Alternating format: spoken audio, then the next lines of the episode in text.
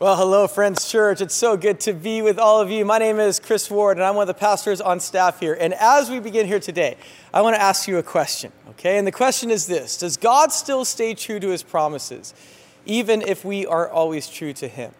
Can God be expected to still be faithful to his promises that he has made to us, even if we are always faithful to him? That's the question that we're going to seek to answer today. If you have your Bibles handy, I'd encourage you right now to take them and turn to Exodus chapter 16. Exodus chapter 16 is where we are. And as you turn there, I'm going to actually share with you a verse from another book of the Bible. In just a second, we're going to put Romans chapter 15, verse 14 on the screen. And here the Apostle Paul is speaking, one of the early followers of Jesus. And he is talking here about the importance of the Bible and why God has given us the Bible. And this is what he says, Romans 15, 14. He says, Such things were written in the scriptures long ago to teach us. And the scriptures give us hope and encouragement as we wait patiently for God's promises to be fulfilled. Let me say that again. It says, Such things were written in the scriptures long ago to teach us. And the scriptures give us hope and encouragement as we wait patiently for God's promises to be fulfilled. And if I could paraphrase what it is that Paul says here, I'd, I'd, paraphrase it something like this. What Paul is telling us here is that one of the reasons why God has given us this book is he has given us this book to teach us about God. One of the reasons that God has given us his word is he has given us his word to teach us about himself. And that is, brothers and sisters, that's why I love this book so much. You know, I know I, am known around here as being the, the guy who talks a lot about my love for the Bible. And listen, I make no apologies for that. But I want you to understand that one of the reasons I love this book so much is because I love God so much. One of the reasons I love this book so much is because I love Jesus so much. And I, I want to get to know him better. I want to know what he's like. I want to know his interests. I want to know his dislikes. I, I want to know who God is. I want to know God. And this book right here, this is the primary tool that God has given us by which we know him. And that's why this book is so important to me, and that's why this book is so important to us, to God's people. And along those lines, that is also why anytime we read our Bibles, it's really good to ask this one question. And the question is this What does what I'm reading, what does it teach me about God? What does what I'm reading teach me about God? I, I know many of you know this, but I just want to say it anyway. You know, the main character of the Bible is not us and it's not the Israelites, and it's not Moses, and it's not Paul. Of course not. No, the, the main star of the Bible is God. And I believe every single page in this book teaches us something about who God is. And that's exactly the perspective that we're going to take towards today's passage. Today, we're going to see what, the, what this passage we're looking at today teaches us about God. Today, we're continuing our journey with God's people, the Israelites as God takes them from their slavery in Egypt and begins the process of leading them to the promised land. And the context of the passage we're looking at today in Exodus chapter 16 is that God has just performed what is probably one of the greatest, most significant miracles recorded for us in the Bible. And that is the parting of the Red Sea. When God defies the laws of physics, right? And he defies the laws of nature to display his power and to display his care and his concern for his people. And it's off the high of this miracle. It's with this extraordinary miracle as a backdrop that we see God do something that he sort of has a tendency of doing, not just in the Bible, but in our lives as well. And that is that God leads his place to, people to a place of extreme uncertainty. God leads his people to a place of supreme discomfort. Pick it up in verse 1 of Exodus chapter 16, and you'll see what I mean. This is what we read. It says, The whole Israelite community set out from Elim and came to the desert of Sin which is between Elim and Sinai, in the 15th day of the second month after they had come out of Egypt. In the desert, the whole community grumbled against Moses and Aaron. The Israelites said to them, If only we had died by the Lord's hand in Egypt. There we sat around pots of meat and ate all the food we wanted, but you have brought us out into this desert to starve this entire assembly to death. And we'll stop right there. And so, what is it that we read here? Well, what we read here is, is right with this extraordinary miracle of the Red Sea as a backdrop. God leads the Israelites into a desert. The, desert here is referred to as a desert of sin. And just so you know, sin here has nothing to do with sinfulness.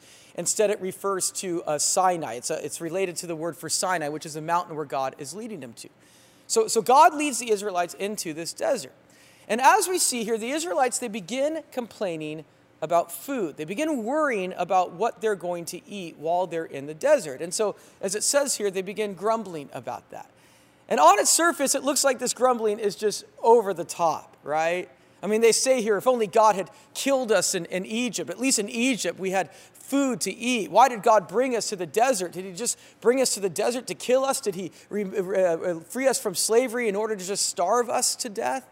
And it looks as though this complaining is just over the top. And if you know anything about your Bibles, you know that the Israelites, they, they grumble and they complain a lot in their journey to the promised land. And it's for that reason that I think sort of our knee jerk reaction when we read this is to sort of roll our eyes at the Israelites here and to judge them and to criticize them and go, oh, come on, Israelites, where's your faith, right? You just witnessed this incredible miracle, the parting of the Red Sea. Do you think that God would really perform that miracle just to, to starve you in the desert? Where is your faith? And, and sort of our knee jerk reaction here is, is to judge and criticize the Israelites. But I'll tell you something. I don't think we should be so quick to criticize the Israelites here. I don't think we should be so quick to judge God's people here. And the reason why is, is there's a few things we need to realize about this particular scene here. The first thing that we need to realize is we need to realize the size of this group that has entered into the desert. Uh, this is no small group of Israelites here. This is no, you know, Oregon Trail family of five that's complaining here. We get the impression that actually this group, it numbered into the millions at this particular point. In fact, back in Exodus chapter 12, verse 37, we are explicitly told that the number of Jewish men who left Egypt from slavery was 600,000. That's 600,000 men, it says, in addition to women and children. That's why a lot of scholars believe that maybe as many as 2 million Israelites are, are being led into the desert here. That's a lot of mouths to feed. So that's the first thing that we have to understand. And then the second thing that we have to understand is we have to understand just how scary the desert is when it comes to the subject of food. I don't know the last time that you've been in the desert, but the desert is not exactly filled with fresh produce. You know, uh, the, in fact, we'll put a picture on the screen of, of, of the actual desert that's probably being talked about here. And I look at that picture and I don't see any Chick fil A's on the horizon. Do you? I don't even see any Arby's on the horizon, right? The desert is a scary place when it comes to the subject of food. And when you put these two things together, hopefully we can understand what's going on with the Israelites here. Two million of them have just entered into this very scary place where food is hard to come by. Two million of them are, are entering into this place where they know that they're likely going to spend uh, days there, if not weeks, if not months there. And you have to imagine, right, that among these two million Israelites, there are mothers caring for their babies. There are fathers worried about their growing boys and girls. And yeah, sure, Egypt was tough. But at least in Egypt, they had food. Maybe they weren't sitting around pots of meat like they talk about here, but their physical needs were provided for. And I'm sure many of them are thinking, what, what's better? Is it better to be free and have no food or, or, or, to be slaves and have food? It's, it's a tough decision, isn't it? I mean, can you say that if, if you were in their positions, you wouldn't maybe grumble a little bit? You wouldn't complain a little bit? You wouldn't be maybe a little bit anxious? I know I would be. And the reason why I know I would be is I look at how I've reacted to the deserts of my own life. I know how, how I've reacted to the deserts of, of, of my own existence, the, the tough times that I have been through. You know, there's something interesting about the theme of the desert in the Bible. If you do a search in the Bible for all the times where the desert is mentioned, you will see that there's more than meets the eye when the Bible talks about the desert. Yes, the desert is often a physical place in the Bible, but it's also often more than that. It's also a symbol of something. You see, in the Bible, the desert is often used as a symbol for those seasons in life when things get tough, when things get difficult. The desert is often used in the Bible as a symbol of times when we, as God's people, are taken from comfortable surroundings to discomfort and to uncertainty. Remember, where was Jesus himself tempted? He was tempted in the desert, right? The desert is often a symbol of those times when the rug is pulled out from underneath us and we are surrounded by unpredictability. In other words, what do you think these last 12 months have been? These last 12 months have been a desert, right? We have been in a desert for almost an entire year here. And that's why, as I look at how I've responded to the past 12 months of unpredictability and uncertainty, I, I don't fault the Israelites here. I mean, I remember, especially at the beginning of all of this, there were serious questions I had about how are we going to make it through all of this? How is God going to provide for all of this? And I, and I know I'm not alone in this. I mean, can, can any of us say we didn't grumble a little bit over the past 12 months? We weren't a little bit anxious? I think all of us were. And that's why this particular passage speaks to us so much. As I said, the main problem that the Israelites are going through right now is their, their problem of food in the desert. And in just a second, we're going to see how God solves this problem. But before we do that, there's something else really interesting that God does, and I want to point it out to you. Look with me at verse 9 of Exodus chapter 16. Exodus chapter 16, verse 9. This is what we read. It says that Moses told Aaron, Say to the entire Israelite community, Come before the Lord, for he has heard your grumbling. While Aaron was speaking to the whole Israelite community, they looked towards the desert, and there was the glory of the Lord appearing in the cloud. Let me read that again. It says, Then Moses told Aaron, Say to the entire Israelite community, Come before the Lord, for he has heard your grumbling. While Aaron was speaking to the whole Israelite community, they looked towards the desert, and there was the glory of the Lord appearing in the cloud. Okay, I want you to get that scene in your mind.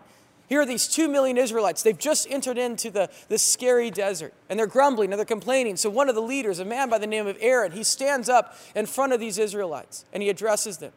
And as he talks to them, we're, said, we're told all of a sudden there's this cloud that appears on the horizon. And in this cloud, we're told that the glory of the Lord appears, meaning in some way, shape, or form, God Himself appears to the Israelites. I mean, I'm sure it's a sight to, to see, but here's what I want to point out to you, okay? According to this passage, where is it that this cloud appears? According to this passage, where is it that God appears to the Israelites? You see it in verse 10, right? It says this It says, uh, While Aaron was speaking to the whole Israelite community, they looked towards the desert, and there was the glory of the Lord appearing in the cloud. It says they looked towards the desert, and there was the glory of the Lord appearing to the cloud. What's going on there? Well, what we see here is that as God appeared to the Israelites, he didn't have the Israelites turn around and appear at the Red Sea, the place of their last miracle. What, what good would that have done? The Israelites already know that God is present in the Red Sea. So, no, where, where does God appear here? Well, what we see is God appears here further into the direction of their uncertainty. He appears here further in the direction of their anxiety. He, he appears here further in the direction of their fear. He appears further in the direction of the desert. And there's a point that God is making in that. As I said, every, every passage in Scripture, I believe, teaches us something about God. And in sort of the second half of my message here, I'm going to share with you a few lessons that this story teaches us about God. You can write these down if that you want. We'll unfold them one at a time. But the first lesson that this passage teaches us is this it's that our God is still God in the desert. It's that our God is still God in the desert. You know why the desert is so scary to us, brothers and sisters? You know why times of unpredictability and uncertainty, you know why they, they strike so much anxiety within us? It's because those are the times when we are forced to live by faith and not by sight. It's because those are the times when we are forced to live entirely by our faith in God and, and not by what we can see going on around us. You know, the theme of today's message is, is that God is a promise keeper. That's the lyric of Waymaker we're looking at today. God is a promise keeper. And all throughout Scripture, we see dozens, if not hundreds, of promises that God has made for us. In fact, I'm going to share with you just a, a, few of my favorite ones. We'll put these on the screen. One promise that God makes to us, for example, is God promises in His Word that He's going to provide for us. We see this in Matthew chapter 6 when Jesus says, Seek first His kingdom and His righteousness, and everything you need will be given to you. God promises to provide for us. Another thing we see in the Bible is that God promises to be with us. We see this in Hebrews 13 when God says, I'll never leave you or forsake you. God promises to be with us. God also promises to help us through each day. God promises to protect us. God promises to work everything out for our good. There are dozens, if not hundreds, of promises that God makes to us in the Bible. But here's the deal, okay? Here's the deal. It's really easy to see how God is going to stay true to his promise to provide for us when our business is going good or we still have our job. But it's a lot harder to see how God is going to stay true to his promise to provide for us when we have to close our business or we lose our job. It's really easy to see how God is going to work everything out for our good when everything in our life is going good, right? But it's a lot harder to see how that's going to happen when everything is going tough, when the bottom drops out, when we enter into the desert. And that's when we start to doubt God. And that's when anxiety and grumbling and complaining sets in. You see, when, when things get tough, we have a tendency as human beings, as God's people, to put our faith more in what we can see than in God. And that's why when things get tough, we have a tendency to limit God.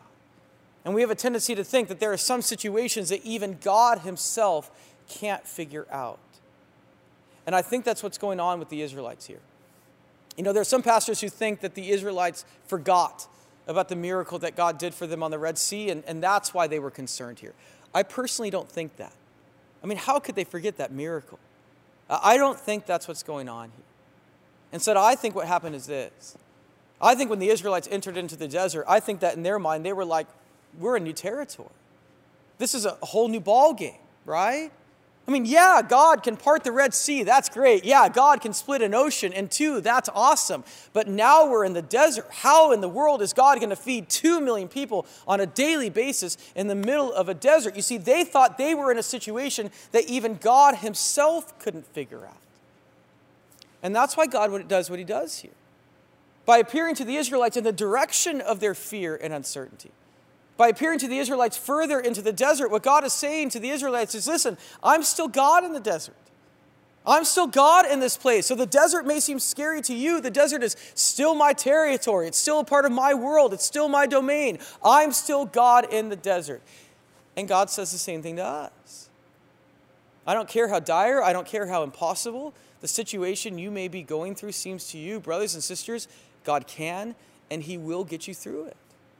There's absolutely nothing that you are facing, no desert that you are going through, that God is not God of. God is the God of good times in our life, and He's also the God of the desert. He's in charge through it all. If there is nothing that we have learned from the past 12 months, I hope we've at least learned that. But here's the tough part, and it is the tough part. And this is also the second thing we learn about God in this passage. If the first thing that we learned about God is, is that God is still God of the desert, the second thing we learned about God is this it's that God promises to give us what we need each day and not more than that. God promises to give us what we need each day and not more than that. And we also see that in this story. As I said, the main problem facing the Israelites is food, right? How is God going to feed 2 million people on a daily basis in the middle of the desert? Well, God has a plan for that. Continue on in this passage in verse 11. This is what we read it says this It says, The Lord said to Moses, I have heard the grumbling of the Israelites. Tell them at twilight you will eat meat, and in the morning you will be filled with bread. Then you will know that I am the Lord your God.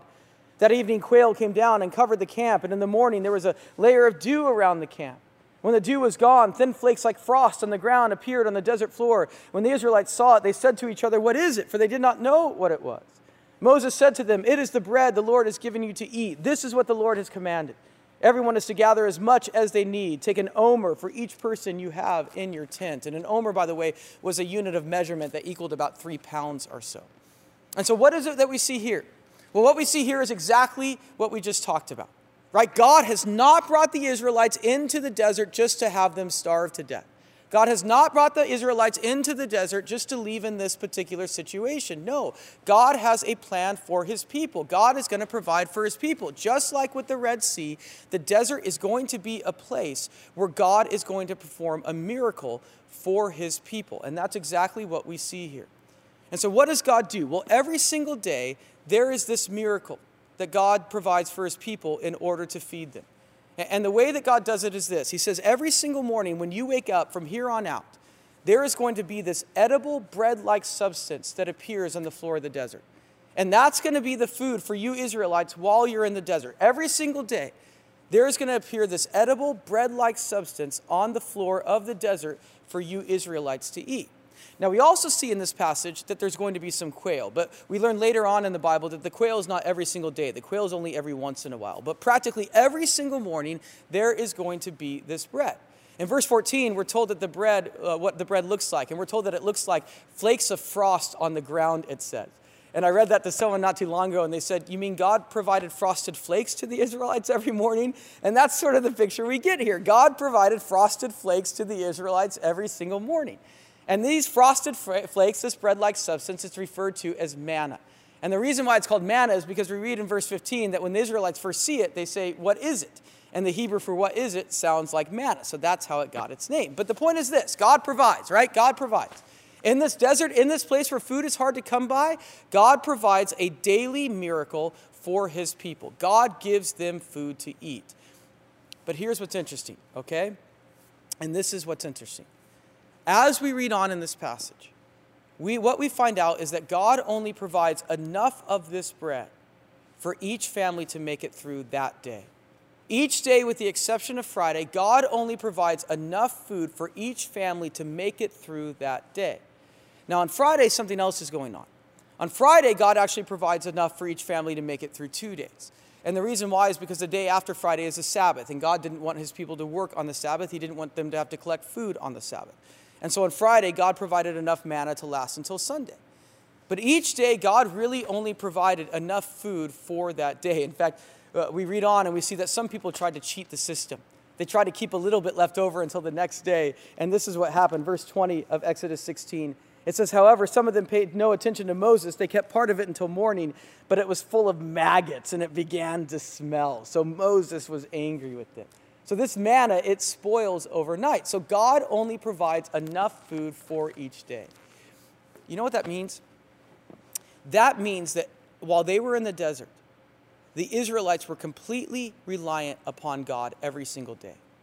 Every single day that they were in the desert, the Israelites had to completely depend upon God for their food. They had to completely depend upon God for their life. I want you to think about that for a second. Parents, especially, I want you to think about that. Can you imagine going to bed each night knowing that your cupboards were bare? That yes, you, you were able to feed your family for that day, but you had absolutely nothing left and you were completely dependent upon God to provide for that next day. That, that would raise your anxiety just a little bit, wouldn't it? But guess what? God came through.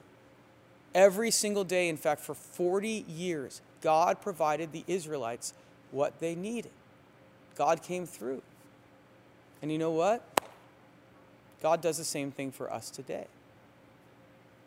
This past week, as I was working on this message, uh, I was thinking a little bit about my anxiety, which I've talked to you before. I talked to you about a couple of weeks ago. And as I've sort of examined kind of the anxiety that I struggle with, one of the things I've realized is that the vast majority of my anxiety, I would say 80, 90% of my anxiety, you know where it comes from? It comes from bringing tomorrow's troubles into today. 80, 90% of my anxiety, it comes from worrying today about how I'm going to deal with tomorrow. And I don't think I'm alone in that. See, I think those of us who suffer from anxiety, I think there's this little game that our mind plays. And the game goes something like this. You know, we sit here and we go, yeah, I, I made it through yesterday. Right? God gave me what I needed to make it through yesterday, physically, emotionally, spiritually. He, he gave me what I needed. And sure, I'm, I'm making it through today so far. Maybe it hasn't been entirely easy, but God's given me physically, emotionally, spiritually what, what I need to make it through today. So I've made it through yesterday, I've made it through today, but here's what our mind does. But what about tomorrow? I have no idea what tomorrow is going to bring.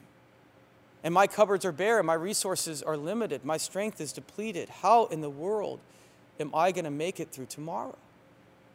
And that's where a lot of our anxiety lies. But here's what we need to realize when do you think God is going to give us what we need to make it through tomorrow? When do you think God is going to give us what we need to make it through tomorrow? He, he's going to give us what we need to make it through tomorrow, tomorrow. You see, the principle of manna still applies today. God only promises in His Word to give us what we need when we need it and not a second before. I remember years ago sitting in a theology class with Dr. Bob Saucy at Biola. And Bob Saucy was sort of a legend at my school, had been there for a number of years, just an incredible man of God. And, and Dr. Saucy uh, told our class in this theology class, he, he, told us that a few years early, the, earlier, the unthinkable happened in his family and that is that his adult daughter died unexpectedly because of an undiagnosed heart condition without any advance warning whatsoever, just, just collapsed and died. And this is tragic, right? This is probably one of the worst things that a parent can go through. But I'll never forget what Dr. Saucy said to this class. He said, rather matter of factly, which is how he said most things, he said, You know, he said, God gives you what you need to make it through something like that. He said, God gives you in the moment what you need to make it through something like that. And He does. The unimaginable becomes possible because of God's gracious provision. And some of us need to hear that. You know, some of us spend so much time coming up with all these different scenarios in our mind and worrying about how we're going to deal with all these different scenarios that we can come up with. What, what am I going to do if, if, if the biopsy comes back positive? How am I going to function if, if we have to close our business or we have to sell our house? How in the world am I going to be able to take my aging parents in with us? How can I both care for my kids and my parents at the same time? And we, we worry about all these different things that could happen. And you know what? In some ways, it does make sense to wonder how we're going to deal with all those different things because we don't have yet what we need to deal with all those different things. And why don't we have it yet? Because God hasn't given it to us yet. And why hasn't God given it to us yet? Because we don't need it yet. God has given us what we need to face today. And I promise you, when and if we have to go through any of those scenarios that we come up with in our mind, God will give us what we need to get through those. Think of it like this, okay? You have already made it through 100% of the most difficult days you've ever been through. God has gotten you through 100% of the most difficult deserts you have ever traveled through. Why do we doubt that God is going to help us make it through whatever is in front of us? But we do doubt, don't we? We do doubt God. And that's what leads me to the best thing we learn about God from this passage. And that is this, and this is the answer to the question I asked at the beginning.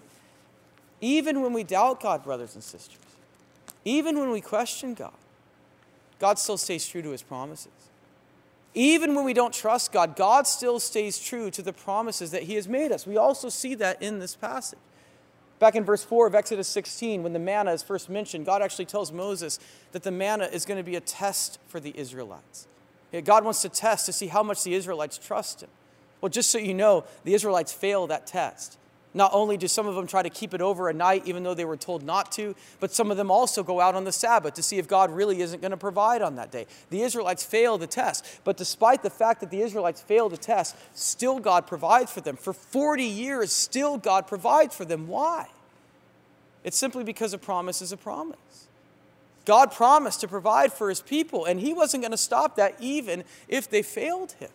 This is the characteristic of God that Paul picks up on in 2, Tim- uh, 2 Timothy 2.13 when he says this. And by the way, I think this is one of the most underrated verses in the entire Bible. Listen to this verse, 2 Timothy 2.13. If we are unfaithful, Paul writes, God remains faithful, for he cannot deny who he is.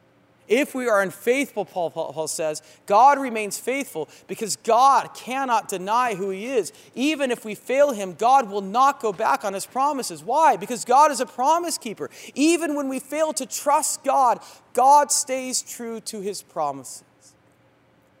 And that's what brings me to the big so what of this message. Now, I'm going to put an interesting picture on the screen. And as you look at it, it is a really interesting picture, isn't it?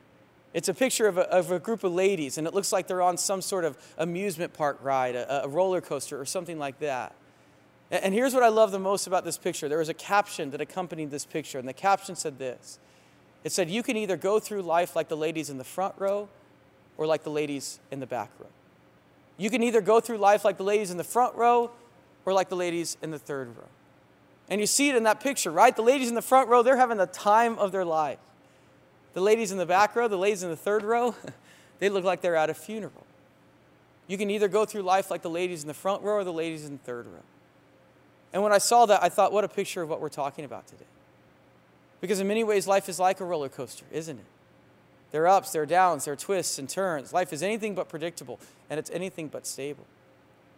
But there is a foundation, there is a constant to this roller coaster of life. No matter how many ups and downs we go through, no matter how many twists and turns we experience, here's what I know, okay? God is faithful through it all. God is a promise keeper. And God has promised that no matter what, no matter what, He's going to provide for us. He's going to take care of us. He's going to be with us. And He's going to do what's best, what's best for us and what's best for His glory. No matter what, that's the constant. And so that means in life we have a choice. We can, if we want, live life like the ladies in the back row of that picture.